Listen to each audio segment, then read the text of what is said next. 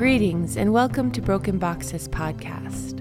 In this episode, we hear from Tsedaye Makonnen, a multidisciplinary artist, curator, research, and cultural producer. Tsedaye's practice is driven by Black feminist theory, first hand site specific research, and ethical social practice techniques, which become solo and collaborative site sensitive performances objects, installations, and films. In our conversation, Tsedaye shares with us about her experiences in building and sustaining her art practice, which focuses primarily on intersectional feminism, reproductive health, and migration. She shares how her personal history as a mother, the daughter of Ethiopian refugees, a doula, and a sanctuary builder nourish and guide her creative expression. You feeling ready? Yes. um, thank you so much for being here on Broken Boxes, Tsedaye. And you say it's Tzadeh, right? Tzadeh? Well, it's really Tzadeh. Tzadeh. Tzadeh. It's like a TS sound. Um, but yeah, it's, it's different people say some people say Tzadeh, some people say Sade. It's I'm cool with any of them. It's like it's all I, I appreciate when people just try, but I get like that uh, sound is like, you know, it's very like specific to Ethiopian tongue. So yeah, that's wild. Our our um, second son, Seisha, his name is TSSA, um, Chanupa's um, native tongue, and um, it's the TS that's. But I just yeah. for some reason I didn't think that it would um, be similar, but it is. That's beautiful. Yeah, that reminds. Me. It's yeah, it's interesting when to hear different languages because obviously I've grown up assuming that it's like just like something that's in like the Ethiopian Eritrean region, but then there's other parts of Africa too that have that TS sound, and then parts of Asia that I've like as I've gotten older, I was like, oh, y'all do that too. And then and when I was in Mexico two years ago, there was a Mayan restaurant that we had gone to, and then they were like going through certain words, and I was like, oh my god! And when when they spoke, I was like, that sounds like Amharic. That's wild, like because they used to make this sound like uh uh ch- like the say yeah yeah. Anyways language is wild. Well yeah language. And like that's a great way to start right is um we all come from such different places um, and find ourselves on turtle island in north america you know? So so how do you how do you talk about yourself where you come from and where you are now as an artist if you want to introduce yourself? Sure. Um where did I come from? Well, I'm born in DC, raised in Silver Spring. So if you know the DMV area, Silver Springs right outside of DC, like specifically like the downtown area, like East West Highway, Grubb Road, 16th Street. um, so like the border is like right across the street kind of thing. And so that I grew up like where that border was really fluid. Both my parents worked in the city also had several friends in the city. Growing up, my dad was a cab driver, as many East African like dads were at that time and still are. Um, and my mom was going to Howard, and which is where I was born, and that's why I was born there. She was also attending school there. Um, so that is my upbringing at a time where DC was like you know, as everyone, a lot of people do call it like chocolate city, it like actually was that, which I didn't until I got older, didn't realize how lucky I was because, you know, it's like I my the city around me and the people around me reflected me. So like I I don't know, there's certain like and this is not to like shade other people who haven't grown up this way, but like there's certain complexes I didn't grow up with. Like you know, like I had a very healthy under like dose of of blackness and like the diaspora. Like my doctor growing up he was he was haitian you know and and as we know like because i've worked as a doula in the medical industrial complex we know that it's really important to have your healthcare providers be you know come from a similar culture as you because they tend to take care of you better. And and also like there's an understanding there that you that you may have to over explain to somebody else who doesn't come from your culture. So i know that was like a big deal. Like there's stories of um god Mr. Lysay. I'm losing his name right now. But anyways, my parents at the time, you know, they, didn't have that much money. So like he would give he would give things like to them for free like if i had to have a medical appointment or prescriptions or whatever like he just would be like here no take it you're fine like so that's like a bit of of you know what i grew up around like where the people at the grocery store were black and immigrant and brown and my teachers were that my I don't know, yeah, from top to bottom, like it was just across class. Like I grew up in a really black environment, including the fact that the highest population of Ethiopians and Eritreans are in the DC area. So like I also very much felt like I grew up in Addis Ababa. yeah. And you could call it little Ethiopia. Like it just everywhere you turned, there was an Ethiopian. and so like school was like a very black experience and and and brown and immigrant like it was really diverse. And then home was a very ethiopian experience. Yeah. Well and so do you bring your um your ethiopian heritage into your work in a very specific way or is that kind of just second nature and inherent? I think both. Yeah. Like it comes through whether or not i'm trying for it to come through whether it's in my performances or my objects or even in like written text that I have to provide or like curatorial projects. It's just it always is there you know obviously. And then there are there are moments where i am intentionally bringing it into my work. Yeah yeah like there is a part of my practice that's really focused on migration or forced migration and i'm really interested in like linking the different um migratory patterns across the dias the african diaspora um, across time as well. So, like, you know, my parents moved here in the early 70s. Um, that was like the back end of the Great Migration. I'm thinking, you know, I'm thinking about how that is also related to like a lot of the migration that's happening across the Mediterranean, across the US Mexican border, across the Caribbean Sea, linking it also to like the transatlantic slave trade. Like in that, I would say in that um, part of my practice, it's the the part of me that is Ethiopian definitely comes through because I'm looking at like what is happening with Ethiopians and Eritreans specifically, um, going across the sub-Saharan Africa into Libya, experiencing like there's a slave trade there happening, or the Ethiopians and Eritreans that are going into the Middle East and also experiencing slavery there, like specifically in places like Lebanon, and then their experiences drowning in the sea and then getting to Europe and I could keep going. But like that, you know, that is definitely from growing up in the community that I've grown up in that is that has been very politically charged and not always in ways that I support but or agree with. But yeah, if you were around Ethiopians and Eritreans, like 90% of the time the conversation is very political and it's very much about this story of migration and like what they've lost and what they long for and um, and what they're also trying to like hold on to in this new these new spaces that they're moving into you know? Yeah and i love thinking about movement and that lineage of movement in your in your own personal history but also um, your work as a performance artist and movement and i came across your work as a performance artist when we worked together for the AHA Outdoor Arts Fest in New Mexico right. quite a few years. Right. And um, I noticed right away as a performance artist, you were working beyond the body, like creating an environment to perform your work within, even outside, um, carving out a space of intention to inhabit and engage, almost like despite the audience, like right. having an experience, which feels quite radical and personal. And can you speak to that process of creating intention, like mapping space as part of your performance work? Mm, I like that mapping space. Yeah. I I mean, yeah, one of the reasons why I'm drawn to performance and fell in love with it is that like it if done right, you when you're performing, you are creating the space, right? And it's like you are inviting people to enter that space. So I love I mean, the bossy part of me like loves that, you know? like the fact that like this is this is now has become my realm that you're entering and you have to follow my rules. And if you don't like it, you can leave but like if you stay this is my shit you know so and yeah and maybe like there's a sense of me that you know through especially like because I, I think I, I fell into yeah i fell into performance in my 20s and like your 20s is such a fuck fucked up tumultuous time, you know?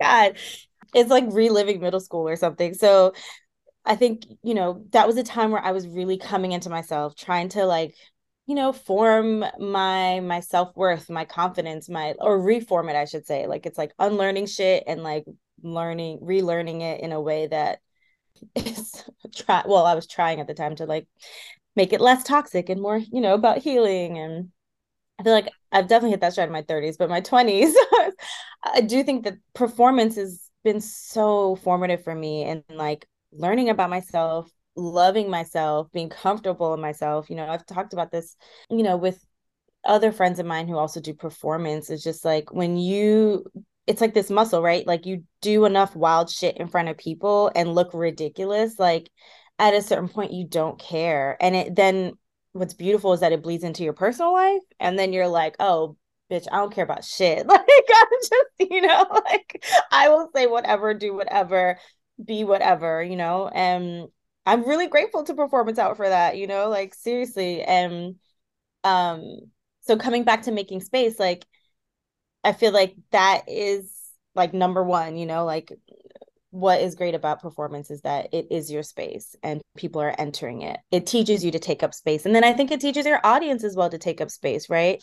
And yeah, I'm very much, you know, I'm I'm a research-based artist, so it's like I I there's usually like a concept or, or something that I'm grappling with that I want to work through in my practice. And then it leads me to creating these objects or installations and then I 99.99% of the time usually have to perform with these objects and installations. Like they're never complete until i activate them in performance. So that's kind of i think like what you saw at the AHA festival and that i've done kind of throughout my career which is whether it's like the textile that i'm wearing or the actual sculptures or like an environment that I create. Um Absolutely. I love that having to activate the space yeah. in order to be complete because that's where the human comes in, right? Right, right. Yeah. That ener that energy, right? Like you're already putting your energy into the work because your hand is in it, right?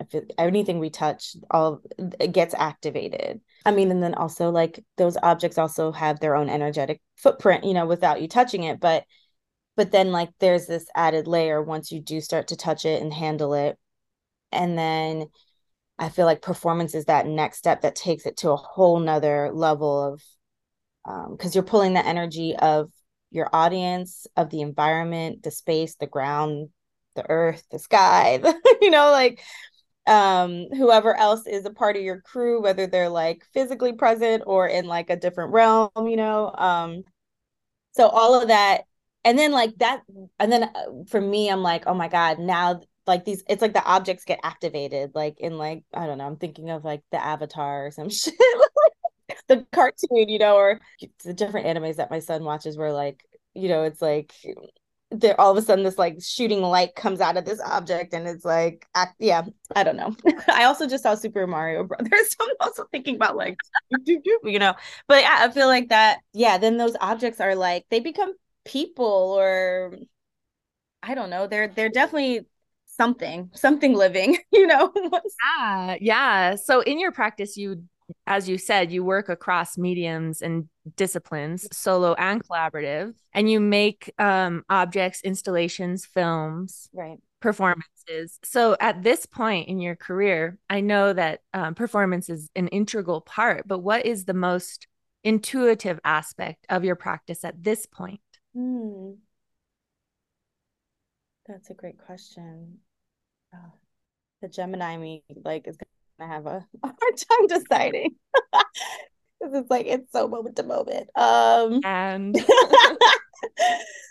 okay, right now, if if I think about it right now, it's it's definitely and maybe this is because I'm not able to perform as much, you know, now that I have this toddler and like I'm home a lot or I feel like it's in the object making that I think that's where my a lot of my focus is going right now. But then in the end of those objects being done, there will be a performance to activate them. But right now it, like I'm I'm hyper focused right now on designing patterns based off of Ethiopian Coptic designs. So there's yeah, there's an obsessiveness right now with that um, because I'm redesigning my light sculptures. So I'm making new patterns for them. And so I'm doing a lot of sketching, like a lot of handwork. Um, but yeah, let's talk about that. So the one of the works we've been in conversation about recently is the Astral Sea series. And I'd love to share a bit more about this work with the listening audience on how it came to be or what relationship it has to your personal history and where it's heading and evolves. But I also know that the negative space of the light sculptures that you spoke of become the reflection on your performance gar- garments in the Astral Sea series, right? And this interconnection and reuse of material kind of creates a familial bond between the works in a way.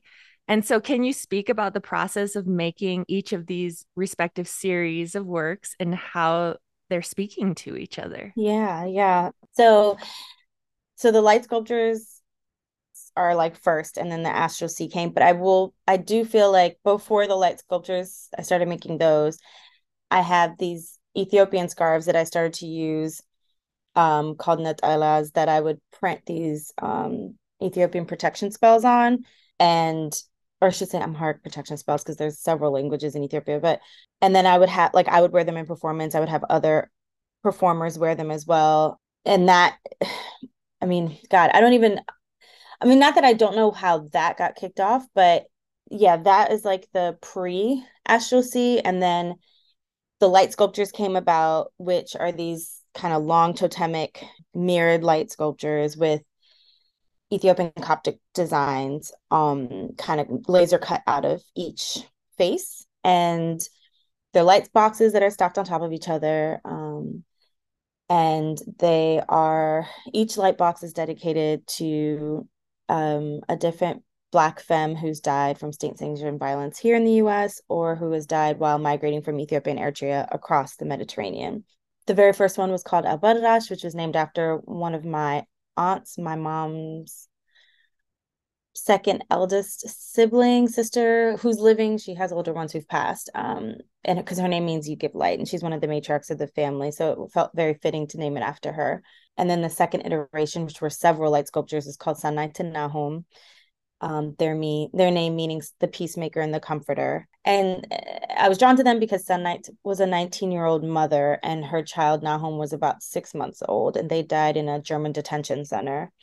Um, and of course like as a mother that was like yeah.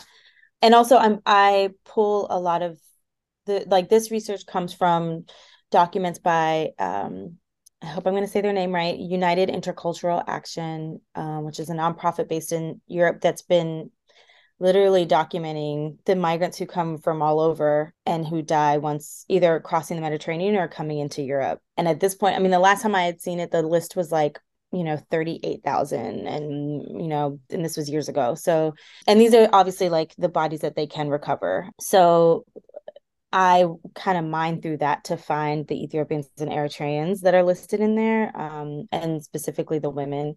I relied a lot on um, Kimberlé Crenshaw's Say Her Name, um, well, hers in the African American Policy Forum, um, the list of names that they've put together and the lives that they've documented that have um, of women and gender non binary individuals, trans people that have died from state sanctioned violence here in the US. So, so yeah, it, the piece is definitely is like this memorializing of these lives but then also you know i want i want the work to feel like a sanctuary when you engage with it. But then also it's like i really believe that for me it's like their spirits live on through this work um and and and beyond that in other ways. But that it's like kind of like me calling them to come through this work and help me with this this work on like protection and healing that i'm constantly thinking about with you know with my people with black people um which again these netelas predate that and the protection spells that i do have written out are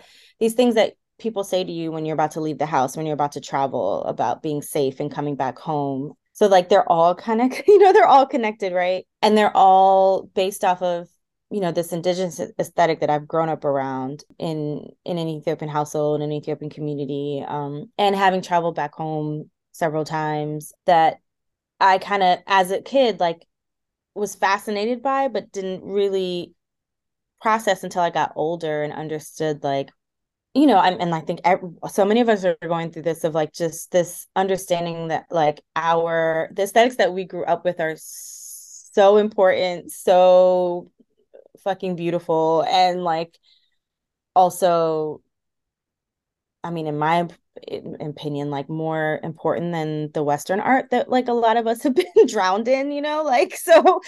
So I think that's also part. That's definitely a mission of mine of just like bringing this aesthetic in that um, I've grown up in and like presenting it in this in the Western spaces that I move through because that's this is where I exist, right? So yeah, and then so the basically the as you said the negative space. So these Ethiopian Coptic crosses were laser cut out of these mirror pieces. I kept all of those pieces, and then initial for the, first time I used them was I, I, attached them to this white dress that I used in a performance at the August Wilson Center um, when Abarash, the first iteration of light sculpture, was shown, and I loved it. It worked, and it was definitely like me going in the direction of like, okay, I see these as cells of all of these women. Um, I can't throw them away. One because I felt bad because it was plastic. It was like I was like, oh my god, I'm using really shitty materials that are not good for the earth. So how do I not throw these out? I also am a hoarder, as most artists are. And then the main bit was like uh, talking about energy. Like these women are in all of these pieces and all of this work. And I was, yeah, the performer in me was like, if I place these pieces on me, I can then like be this conduit of of of these women, of these stories, and they can can live on through them. And after placing them on my this white dress that I performed in, I then landed on using these blue textiles, um, just based off of like a lot of the things I was reading and being inspired by. And I've mentioned this before, like I think one of my biggest inspirations is Rahawa Haile, who's an Eritrean American writer. Um, she has an article, "A Low and Distant pa- Paradise," that really, I don't know, I, I I resonated so hard with it. I think because she she articulated something that me and I think a lot of other people part of the like East African diaspora have felt and have grown up with, but didn't know how to like speak it, you know, and and um she did that in this in this article, and then she's written a lot of, about other forced migration issues, including like the slave trade in Libya. Um, I think she's coming out with a new book. Anyways, I love her brain, Rahawa, and she's so generous. Um, and we've been in conversation. A lot of my titles are inspired by her text. So there's that, you know, and then um, and she's talking a lot about climate change as well, and water and land in, in the work of A Low and Distant Paradise. And then I think, and then I was also reading Christina Sharpe in the Wake at the time. I mean, Saidiya Hartman. It was just like all of these Black femme scholars and a lot of talking about water and Black people moving across bodies of water. Yeah, and then that's kind of how I landed on the obvious color of blue and like thinking about how do I evoke water through performance and yeah, I landed on these materials that are the astral sea and then I started that's when I started placing those the negative space of the Ethiopian Coptic designs on the textiles. And each one is different. I have four so far. I'm gonna about to have to make several more, which I'm excited about, but I'm also like terrified because I have a toddler and I'm like on very little sleep, and I'm like, wow, great. I'm gonna real talk. Yes. Right, right. So yeah, just not sleeping. So, but what I I love about each one is that they kind of grow and change, and I'm watching how like I'm getting clearer on the visual language that I'm trying to put together on this on these textiles. Like the first one, I you know i think you can tell it's the first one because i'm i'm still figuring out what designs i'm trying to make and you know what i'm you see you start to see the influences and then it gets clearer and clearer as they go and you know and i've mentioned this before of like i'm abstracting these ethiopian coptic des- designs but i'm also like super influenced by other black spiritual designs that come up across the diaspora that show up on this kind of um remix. I don't know of all of them you know? Yeah i love i love when artists work in series because there is an evolution and i feel like that's that's how human beings grow, how we interpret and learn and continue to evolve. And so I love that you can see it, even if other people might not see it, you can see your evolution and your clarity, especially as a research based artist. That feels like it really mirrors that evolution of engaging with academia and um, your peers it's it's just a really beautiful thing to think about yeah yeah yeah and and the research element also seeing how i've evolved in that has been pretty cool because i i was doing it obviously on my own and then i got the smithsonian artist research fellowship in 2019 and so then i was really able to like go in um at the african art library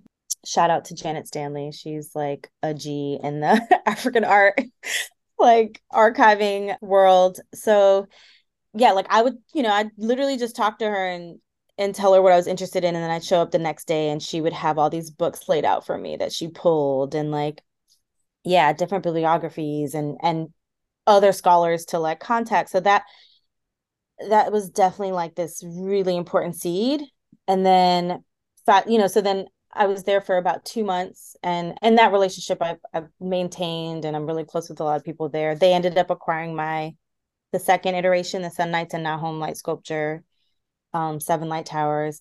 Then like I got this fellowship at the Clark Art Museum this past fall. I was there for three months, and then I was able to dig even deeper. So that it's just it was cool to see like that like the at, in 2019 that was like kind of like I was scratching the surface and then like I broke through the surface at the Clark, you know? Because I just I had in that span of what three, four years, I on like I was I started to recognize a lot of the scholars who were writing about Ethiopian art and artifacts and history. So I started to recognize names and like now I feel like I'm like, oh wow, the people who I've been reading for these many years, like I actually have a relationship with, which is really fucking cool. And they want to be in conversation with me and you know, right now I'm going to be in an exhibit at the Met called Africa and Byzantium, um, opening in November, and that is with Andrea Achi, who's an associate curator at the Met. Um, she's the curator of medieval art there, and she she came to my solo show in 2019 to see Senait and Nahom and my scarves and so we've been in conversation throughout that time and like you know and then talking with her like there's scholars that I've that she knows that like you know she's put me in contact with and now all of a sudden we're all going to be in this catalog together for this show at the Met, which is really cool. And like, it's just funny how you just don't know where things lead you. Like, you start something and then all of a sudden it's like, oh my God, like, this is wild. I would never have guessed, you know? And some of these scholars, like, we're actually like talking about like me visiting them, you know, in their academic institutions and working with them and some of them are now writing about my work and like and even andrea like i think i've said this before but she said something that was like super powerful for me and just affirming where she she when she came to see my show in 2019 she was like wow like you are your work is the visual manifestation of like the research I've been doing for so many years. And that's fucking cool, you know, to hear from from somebody who like yeah, is like they too are like in this rabbit hole on the same ideas and incredible and that is the power of art you know? It's it's an, a visual interpretation of such deep and textured lineages right? And you're really pulling that apart. And i want to talk about the activation of the astral sea series. I've seen videos of you performing at the venice biennale in the UK? Like what where do you choose to go and how do you activate these um or you call them shawls, right? Is that um I don't know. I I call them textiles, but yeah, yeah, I can. It's, I call them sculptures sometimes. Yeah, like, the evolution of term yeah. of language. Right. Yeah. Totally. Um. Yeah. So how do I choose? Sometimes it's like intentional, like the Venice Biennale. Like I went, especially the second time. The first time, which I don't know if those videos are public, but um, the first time I did it, it was more of like I was upset about this boat that was on display there, and I felt like I needed to respond to it. I brought like my performance art treasure chest, like my pelvic bone and my Ethiopian cape and like all these things, and my scarves that I print on, Namharic protection spells. And then so and then that one, yeah, so that was very impromptu. That was very well, very much like from the school that I come from, which is the crew a crew of us performers called Panoply, where it was this, you know, Panoply. Yes. I'm like I'm explaining Panoply to you, and you definitely know Panoply, which is like it totally overlaps with the AHA festival and what you were doing there. It was the same people. Um, but yeah, I feel like I I went to the best performing arts performance art school possible. Called Panoply Performance Lab. And what that underground performance art scene taught me was just like just show up somewhere. If you've got a body you've got a performance right? So like um, and the whole idea of just taking up space like and so i was very used to just like rocking up somewhere and whether it's outside inside whatever and just start performing so that's kind of what i did that first time which was like i'm gonna just pull up with these performance art objects that i have and whatever moves me is what i'm gonna do and respond to and then the second time in november 2019 that was more intentional and planned out. And that was where I brought the first Astral Sea piece. Um, so I feel like that was very much planned for and like us, and it was a specific response to this migrant boat where eight to twelve hundred, mostly sub-Saharan Africans, but also Middle Easterners died in um in the off the coast of Sicily. That this um, artist Christoph Büchel um, I never know if I'm saying his last name right, put on display as an art object. So I was kind of like protesting him and the Venice Biennale for doing something super inhumane and disgusting. So so that was I would say that I definitely was like this is what I'm doing. And that was like the whole point of that traveling out there was for that reason. The doing it at in the UK, my partner's from the UK and it was, you know, at that time before we kind of like settled in to like being parents and and moving in together i was we were traveling back and forth a lot. Like he was coming here i was going there and he's a filmmaker so we're always trying to figure out ways to collaborate and this idea was born out of like just talking about i mean the obvious reasons uk like like they're original creators of a lot of the bullshit we exist in right now so it was just like oh we should do something there like so i brought one of my textiles. Oh, both of them. I'm sorry, because I had the black one and the blue one. I did the black one. I took. We did. I did a performance in front of Buckingham Palace, and the blue one was at Houses of Parliament slash the Churchill sculpture there or public art piece. And yeah, and then we. So that was kind of like that was also premeditated, but came out of just like our discussions and you know and then also like his own experiences of because he was born in nigeria grew up um, and migrated to the UK with his family when he was two. So like there was a lot of his own um, experiences that were he was bringing into that, you know. Yeah, um, and when you say like pre premeditated or predetermined performances, they're still unsanctioned, right? Like, or did you get you didn't get approval from Buckingham yeah. No, no, no, no. Yeah, it, they're you... still un- exactly right. I sanctioned them. I want to talk a little yeah, bit about yeah. like the emotional um, experience of activating space without asking permission, like going into spaces and deciding that you're going to do a performance and just kind of walking in and beginning. What does that feel like, and how do you like? Keep your energy. I know probably Panoply like has helped you to like nurture knowing how to do that, but is there any kind of things you can share with our audience about how to take up that space unsanctioned? Yeah, yeah. I do think like, you know, you saying Panoply like practice, like I think I've done it enough that I just I grew that muscle, you know, uh, cuz it does it does take it takes like a mixture of like recklessness confidence, you know, like an I don't give a fuck attitude, whatever goes down goes down. you know, like there's like a mix of um yeah, I don't know. And like a, a hit of delusion. Like it's kind of delusional to do some shit like that. Like, you know, especially in like a black or brown or indigenous body. What the fuck? Like that's yeah. I, I don't recommend it, but but yeah, it's and definitely fearlessness. And I will say, like, I am a child of fearlessness. Like I've had that's been in my DNA since I was born, you know, like from all the stories that my families and aunts and uncles I terrorized people as a kid and like I still have that in me. Like I'm a troll ass person and I love to fuck with people. So there's that.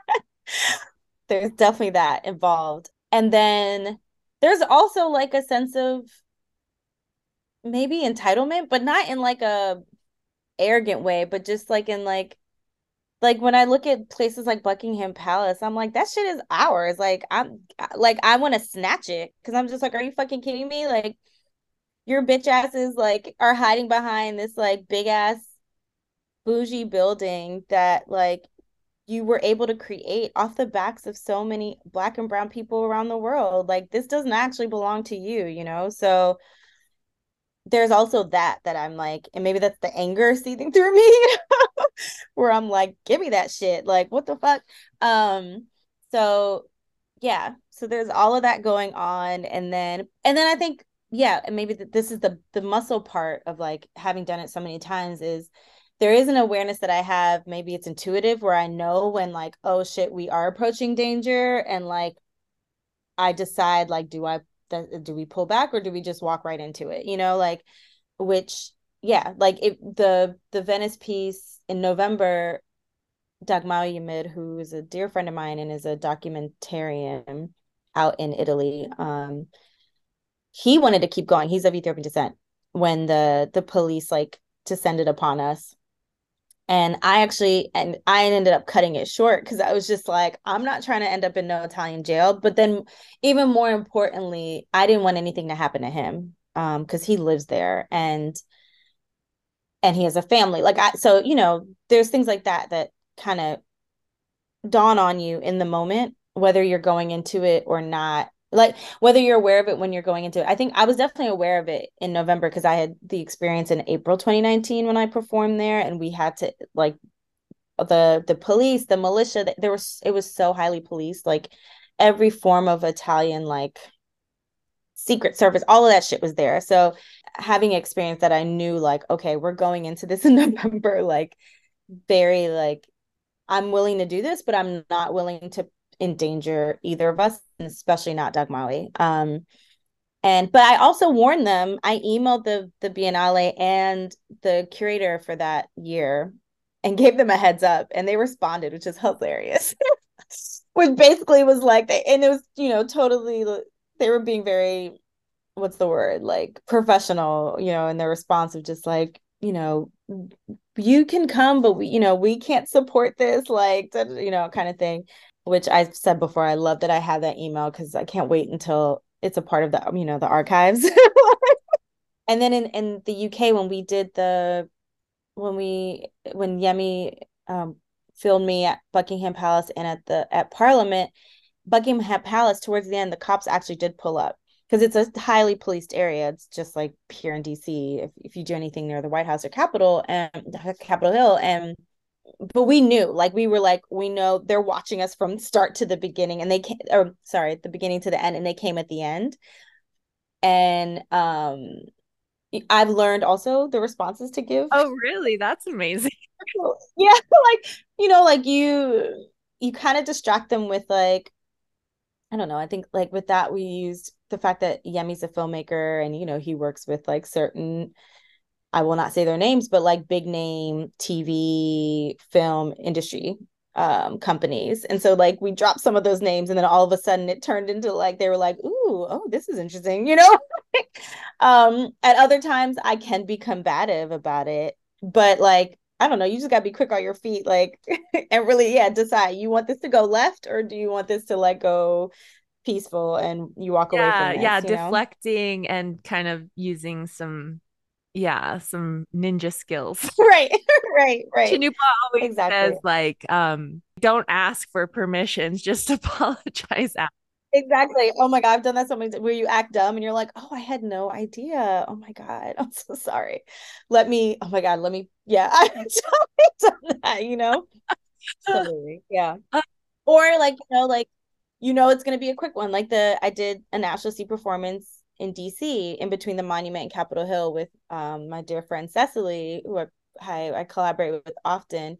And this was during peak BLM protests in DC in 2020. So we were like, there were cops everywhere. And, you know, there were protest signs still like on the ground. And we were very much like, you know, and we also know the rules like, don't have a tripod, like, um, definitely don't use, don't be dumb and use a, a drone. Like, you can't do that in DC. And like, so we were like, that, it, I think the entirety of that footage is like maybe 15 minutes long, but it's like edited down to four minutes. But we were in and out, like, not fucking with no DC police. Like, I'm good. Yeah. yeah. No, that's wild. It's good to like get it down to a science and know what works and um be quick on your feet. I love that. Yeah. Exactly. So I want to shift gears a little bit and kind of talk about your theory. A lot of your work brings forward like a powerful feminist undertone um what I've noticed anchored first in like black feminist theory, but your studio practice also focuses on what you've described as intersectional feminism. So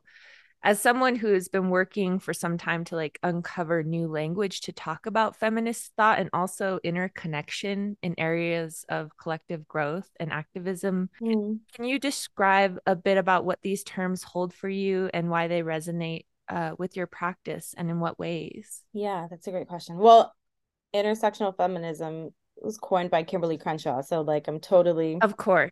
Uh, yeah. Using her language. But it felt the most like concise for me because of all of the ways that I and I think you just said it too in a really good way, but like I'm pulling from these different areas that seem separate, but they're actually all connected. And I feel like that term really is almost like an umbrella for that, you know? Like I'm very much a reproductive health activist or rights activist. So, and that's been, I've been in that game for a minute. Like I used to intern for a nonprofit in DC, Advocates for Youth, when I was like 19, 20, you know, and, and, um, and it was all about reproductive health, but specifically around the rights of like young people and then i you know fell into midwifery and then i was trained as a doula by an organization here called Mamatoto Village and worked with them for like three to four years and really got like i mean I think some of the biggest best life lessons I've ever had, you know, um like as you know, Ginger having children like not only having my own children but being present for other people giving birth is like so fucking powerful and then supporting them through that is like life changing. So and then it being mainly um you know, Mamatoto, it's since it's a nonprofit, their target audience is black and brown immigrant women in the DC area. So, and then also, and specifically those that, you know, are you know, I'm I don't know. I I I talk about terms like the word marginalized. Yeah. I, I don't know how, like I I wish I I need to think of something better than that but yeah um. we're at this point in our um in our generation where we're starting to like assess language. Yeah so so yeah so these these families that I was serving were experiencing a lot of violence moving through the medical industrial complex, um, whether it's like their prenatal visits to their actual like labor and birth in the hospital, and then their postpartum time where a lot of women end up they get neglected across classes, races, just because the United States, uh, fucking America.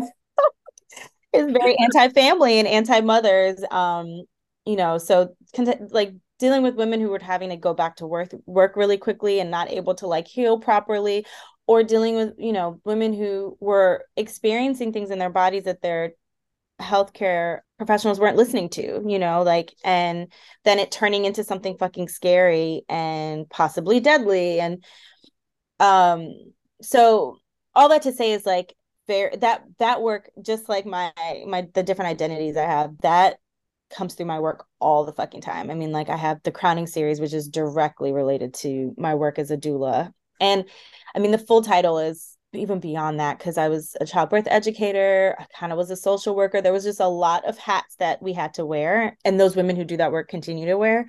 But yeah I was handling pelvic bones because I'd be teaching these families like their anatomy and how the baby was coming out and what to do as comfort measures like when you're in labor and what to do to like have an optimal birth. And like so I was always handling a pelvic bone and then just was felt very intuitive to just like bring that into my practice you know um and then to use it as like a crown um and thinking about like our wombs and you know being our seat of power and kind of elevating it and I do a lot of squatting with the the pelvic bones which is like a very like birth related thing, you know, because that's one of the best ways to give birth. But then also it's like, you know, pull, directly pulling from like black culture of like just, I mean, just this the sexual nature of like squatting, like thinking of like Lil' Kim. I mean, everyone's everyone has done it from her to Nicki Minaj. And there's such power there's so much power in that too. So like thinking about that in my work, yeah, this is like all these things that again like falls under this intersectional feminist umbrella. Yeah. I feel like I'm going off on tangents, but oh, it's good. I feel like feminism has almost become a bad word in us in certain spaces because right. folks like this very um, separative space of like this white feminist narrative. And so I really do think it's important to kind of bring people up to speed with the complexity that exists for like the female bodied experience, right? Mm-hmm. mm-hmm. Like your work is very much doing that and talking about health and well being uh, for the female body also is is something that almost feels like taboo to talk about especially in the art world like there's there's like a fetishization around the female form, but it has to be almost through a male gaze in order for it to be validated or have prestige. So I'm really interested in this work you're doing because you kind of um, flip that. Yeah, yeah, totally. I mean, I think it it comes back to that whole taking up space thing, right? Like, you know, in in and speaking of evolving like and i know i'm, I'm sure you've seen it you you know when i first kind of entered the art world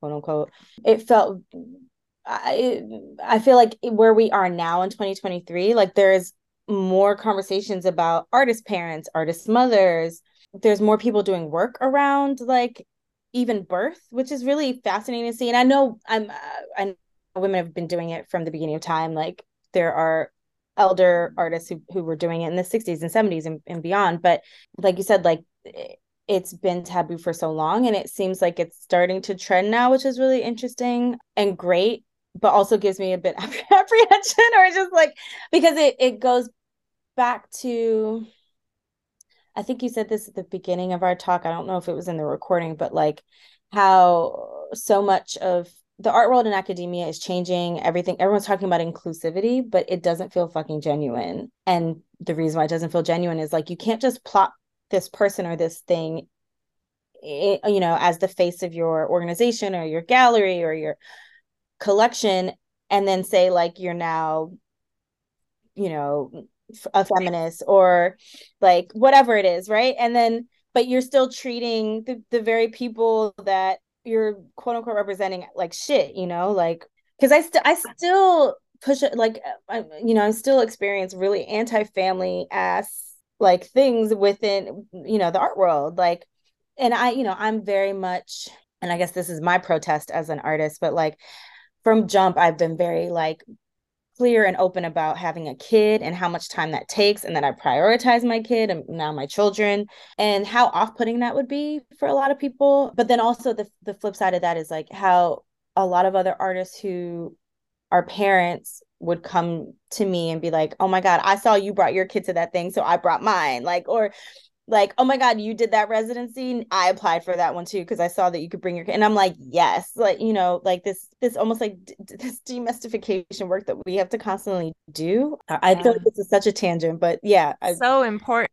It's real. Yeah, yeah, it really is. Like, you know, residencies who've hit me up about wanting me to like apply or they want me to to come for a summer. And then i'm like okay well i've got a family. And then all of a sudden it's like oh shoot we can't accommodate that or we didn't think that through or and you know not to knock all of them like uh, some of them uh, what i appreciate are like oh we weren't thinking about that before. Thank you for bringing this to our attention. We need to change some shit. And it's like great. Um, or there's certain residencies, I'll choose to not name them, but like that are like, okay, now we have this artist parent residency, but you have to leave your kids back home and we'll only give you like $250 for childcare so that but you have to be gone for like a month. I'm like, what the fuck is that going to pay for? Like, what?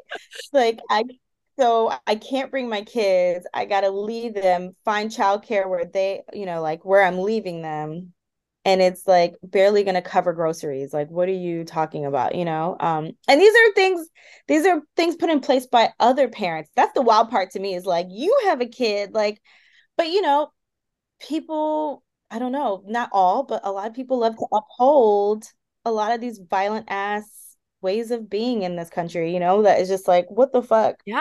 Like this doesn't help you either. Like, how are you working for this and it is working against you, you know? Yeah, I think that there's there's like different class and privilege that people come through and that determines like how they can activate as parents or artists like yeah. a lot of artists who are women indigenous black and brown women of um, who are coming into the art world there's not that privilege there's not that har- hobbyist kind of art um, vibe that you know some people some people who come from more privileged white spaces or upper class can afford you know right. there's just like a different set of rules and understanding and like tenderness that needs to come with all these efforts for inclusivity that i don't i don't think they've caught up with quite yet and unfortunately people like you are in the in the crosshairs of that, you know? Right. That's exhausting to have to constantly be the one. Girl, yeah.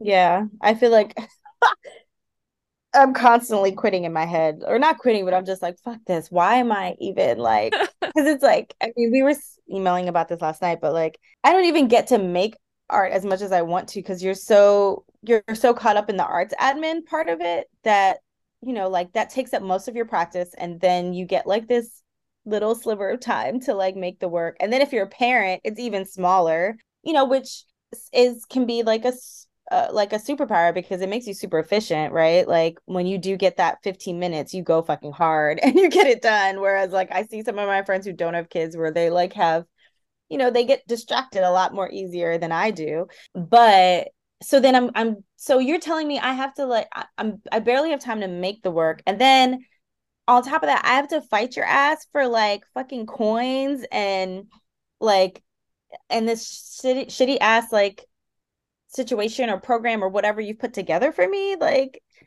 and then I, and, and I have to work with like I just yeah I just I be having a lot of moments where I'm like why am I doing this? Like I'm really all I want to do is make the work and like maybe I could do that without engaging with any with these structures, you know, uh-huh. like well, I, what I'm starting to think about and realize and maybe like low level advocate for is like project managers to come along on the rider for artists if you're going yeah. to be involved in like a solo exhibition or a large show or something that you're creating new work because of the admin and all of that, there needs to be some support built in outside of just like financial compensation. It actually is like your time to make the work that they're asking you to write about, photograph, sign out all the contracts, loan agreements. Like, I haven't even fucking made the work because writing all these emails.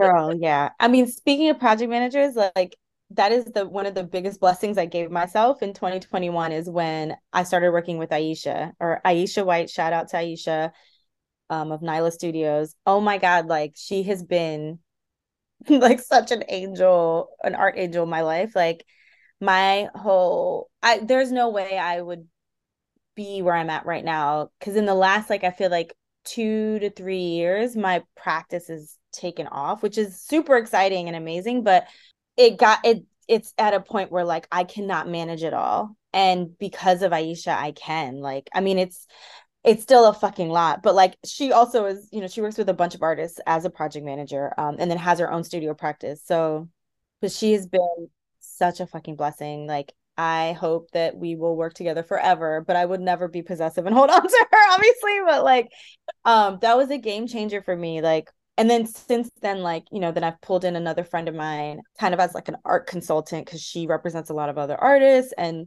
really understands the art market art world game in a way that i have no i i don't have any interest playing and then also like don't understand. And then i just pulled in a new studio assistant soliana hailu and you know like she's doing more of like the arts admin stuff like helping website and helping me with just things that I'm not interested in dealing with, but then also I really have no fucking time. And like for years have just been like, I'm just not gonna do that. Like, oh well, like I don't because I have these this kid or these kids to raise on top, you know, and I'm very much like a I'm so I'm a I'm a great parent. Like I prioritize my children just as much as I prioritize my career. Both are equally important to me and I refuse to let either one fail you know, and maybe to the detriment of like my own health, but like, so, you know, as much as I'm juggling all of this stuff in my practice, I'm juggling so much with my kids, you know, like my older son has, he's in a travel soccer league. He's got hella, I feel like we have a doctor dental appointment to go to at least once a week. He's involved in so many things with his school. I'm involved at this school. Like I'm cool with his the teachers and that the the staff there now I have this toddler who I'm like, you know, thinking about. And I'm also like, you know, this is the doula midwife in me, but like, I'm really big on like supplements and herbs. And I'm always thinking about like, you know, n- nutrition and nourishment and like juicing, yeah. smoothies. And I mean, like, and cooking things from scratch. So it's just a lot going the fuck on. and like the best thing I did was to pull in these these different people into my studio practice. And I will say, like, this is a hack, guys. I mean, if you can find the right person, but with Aisha, you know, when I first we started first working together, you know, I would give her like a budget. I'm like, look, I only got like two hundred dollars for the month, like to pay you. What can you do with that two hundred dollars? And then like stop, you know, once you hit that wall. And she's like, Aisha's fucking brilliant and like super efficient and has a master's in arts admin and stuff. So she was like, okay, bet I got you. So she was like, I'm gonna work on things that will get you more money so that then you can actually pay me and bring me on more. And that's what's exactly has happened. Like now we're like dealing with like big ass budgets, which is exciting and terrifying. so terrifying. Like I constantly want to dissociate. But like she she found the money to like basically sustain her and sustain me and like allow me to go bigger. Um and so now that's why I'm like, okay, now I can hire a studio assistant and these other people like you know, I mean, I'm not trying to be like have one of those studios where there's like several you have several employees. I don't know that kind of work anymore. yeah, like but exactly right. I never touch my work. I don't I don't want to be one of those artists, but I it does excite me to think because I love to collaborate. Like that is that also is like I've talked about collaboration as a material for me. Like that is definitely a a big part of my practice. So this also allows me to like work with other people that are really cool and I enjoy being around and like can actually make the arts admin not fun but like lighter if that makes sense. Yeah and it's like there's an accountability buddy kind of like you're like working exactly. together for a shared goal of like bringing these ideas into like the mainstream culture of right. i love that. Yeah, yeah, it's so important. You know i do that also for a couple artists you know uh, just like I wouldn't say necessarily admin, but just like studio direction and help to like ease that tension of overwhelmingness because I'm like, how many artists who are incredible never made it because of emails? Girl, like so many, so many. Yeah. Yeah. And because honestly, the the biggest difference between the like famous artists and everybody else is fucking budget. The famous ones have budget to do whatever the fuck they want. Like, a, yeah, and it's it's it's inspiring because I'm like, oh, bet like I'm gonna figure out how to get there, but also it's kind of heartbreaking because I know so many like, brilliant ass artists who will never get that chance because, like you said, like it's just it's overwhelming and it's intentionally like that. Like, don't and then you add like the added pressure of like you are black, brown, indigenous, immigrant trying to move through these spaces. There might be language barriers, there's cultural barriers, there's racial barriers. There's gen like there's all kinds of shit you're working up against that like it makes it less of a you know like a clear path you know? Anyway sorry. No, i'm feeling that. It's so true. And so I'm wondering like you shared uh one really cool hack about like proposing like what you do what you can afford to get assistance and then working from there instead of being like it's too overwhelming i don't have the funds you know it's like starting with right.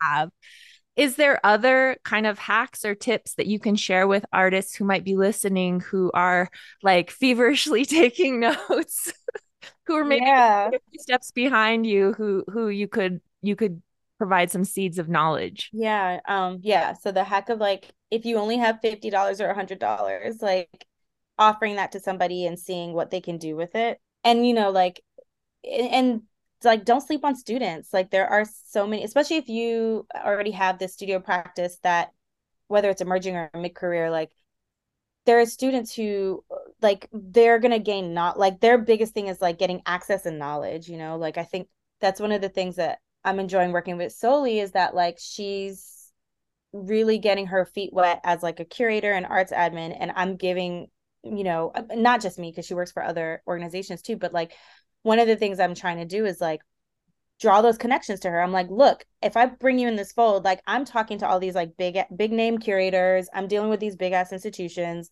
Let you can like be in on these emails, you can be in on organizing these things with me and like all of a sudden now you have these connections. Like you can really offer people a lot more than just like a financial financial support, which is important, but like if you're at a stage where you don't have the funds, which I was at that stage for years, there's other things that you can ar- offer that might be you know a which might actually boost somebody's career and and then all, all of a sudden they're getting approached by other organizations to get paid for things. And so then in a way like they're they're kind of getting paid even though you might not be the one you know like i mean aisha says this all the time to me like since working with me she's gotten so many gigs outside of um our like you know studio work which is so i'm like that makes me so happy to hear you know um like the the there's abundance everywhere that doesn't necessarily um have to be money you know it could be in in other ways.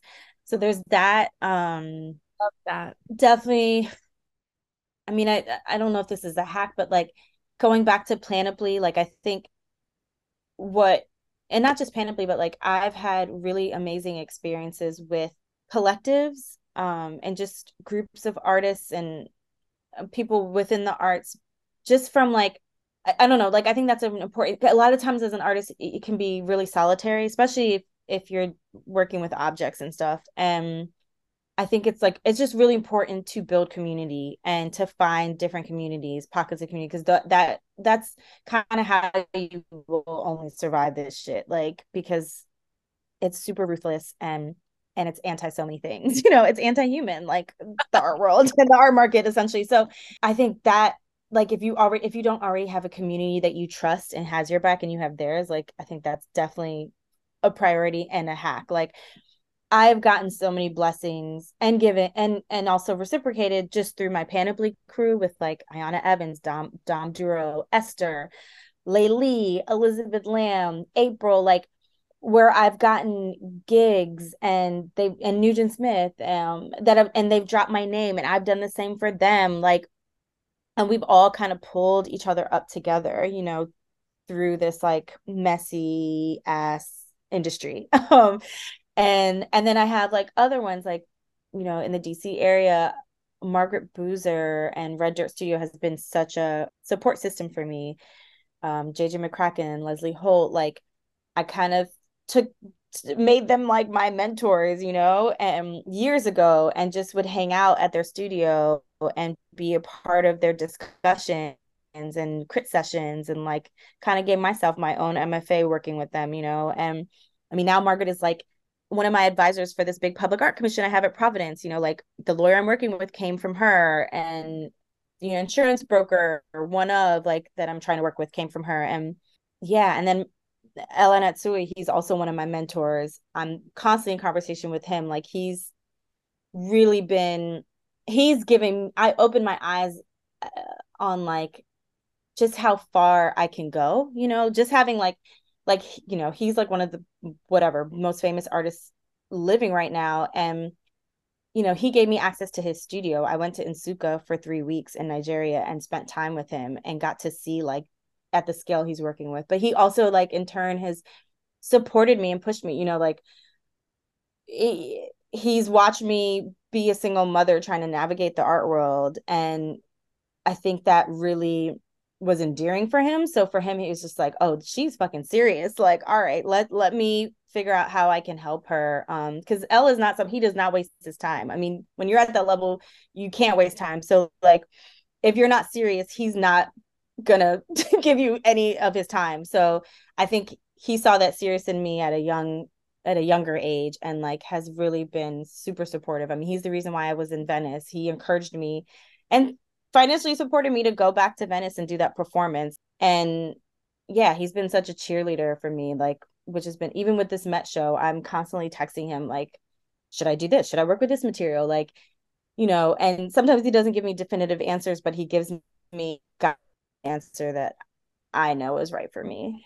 So yeah, there's just finding people that you want to emulate. Like I'm always looking at people's lives that I'm like, oh, I want that. It might not be their entire life, but it might be a bit of their life, like how they parent or how they how they um, manage their financial resources, how they have built their art career, whatever it is, like, um, or how they take care of themselves. Like, I'm always trying to like, I don't know, that's a hack, right? Like, if someone else has figured something out, just figure like learn from them instead of like starting from scratch, right? No, that's really valuable, and I think like the the overarching theme is that even though the byproduct of the creative experience is like an object or an idea that kind of exists in a vacuum, we don't exist in a vacuum. And we need to continue to build community, be accountable to each other, and support each other. Like um, that cutthroat mentality of the art world, it it might be supportive to like keep prices high and keep the market going, but I don't think it has to be what drives us as artists. I think we can bring our people with us and we can bring new new ways of surviving in that space with us, right? It feels like that's the takeaway I'm getting from what you're saying. Yeah. And oh my God, the other, you just triggered something prices. Oh. Talk to your peers about money. Like, oh my God, that's another hack because like like what you're saying is the art industry, especially the art market, because of capitalism and like greediness, they love to like for there to not be transparency you know like talk to people about pricing your work. How much are they pricing their work for? Talk to people about like we the crew i like my collective friends across different art groups we talk about we tell on people like if a curator has been shitty to us we tell each other if an institution is lowballing us we tell each other if someone has treated us well we tell each other, we're like, guess what? That curator is fucking awesome. They took care of us. They da da da da da. Or this institution, they gave me a really good honorarium or really good commission.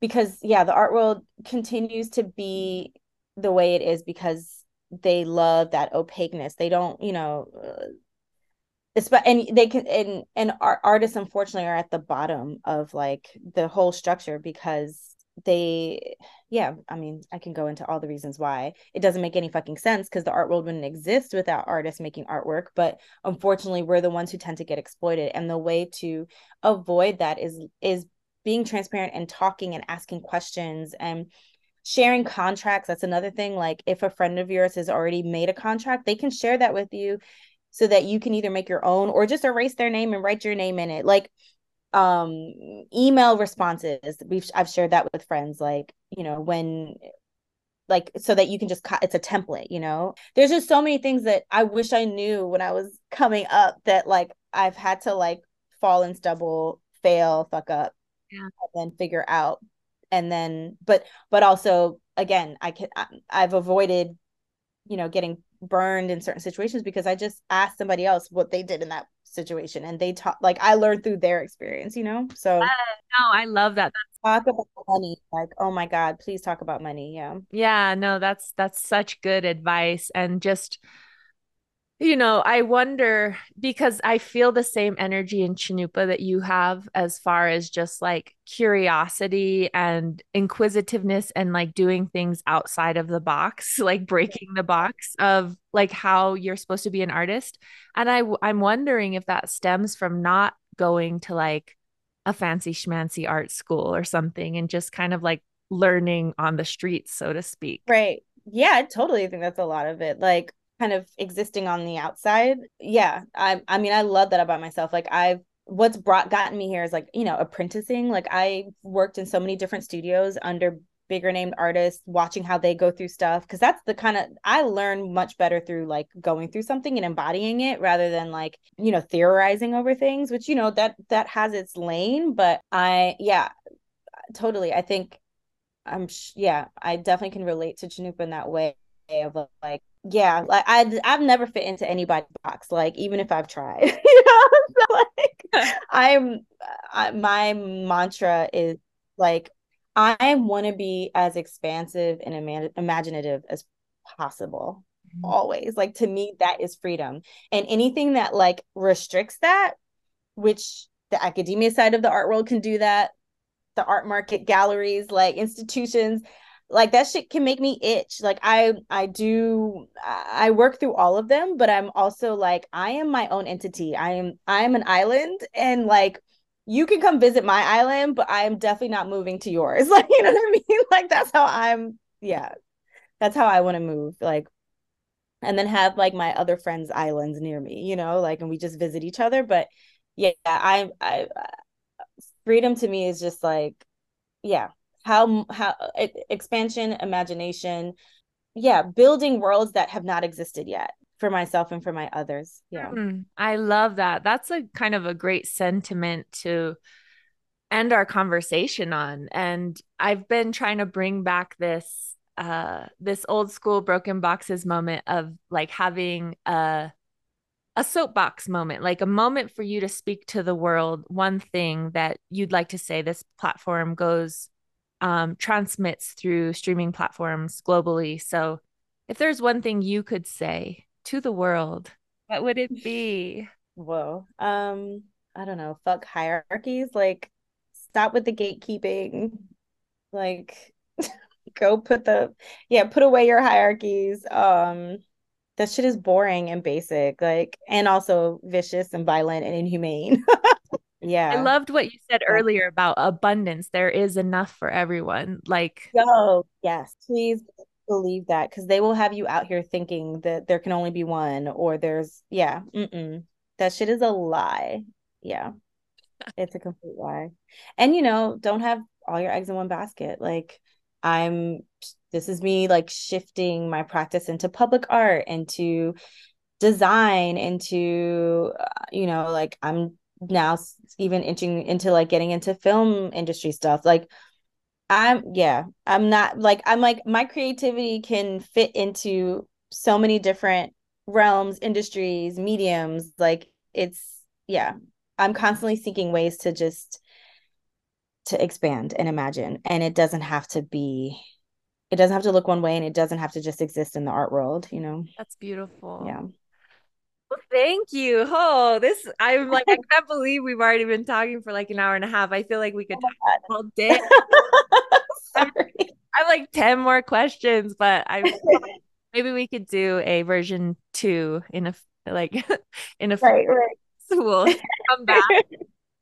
yeah. I love it. Thank you so much for this generous conversation. Yeah, thank you, Ginger. I enjoyed this. Thank you. I needed to be taken out of all the arts and admin bullshit I'm in right now. Oh my god. What the fuck? Yeah. Yeah. Yeah, I know. I appreciate you sharing all that too because it's real. it really is. Yeah.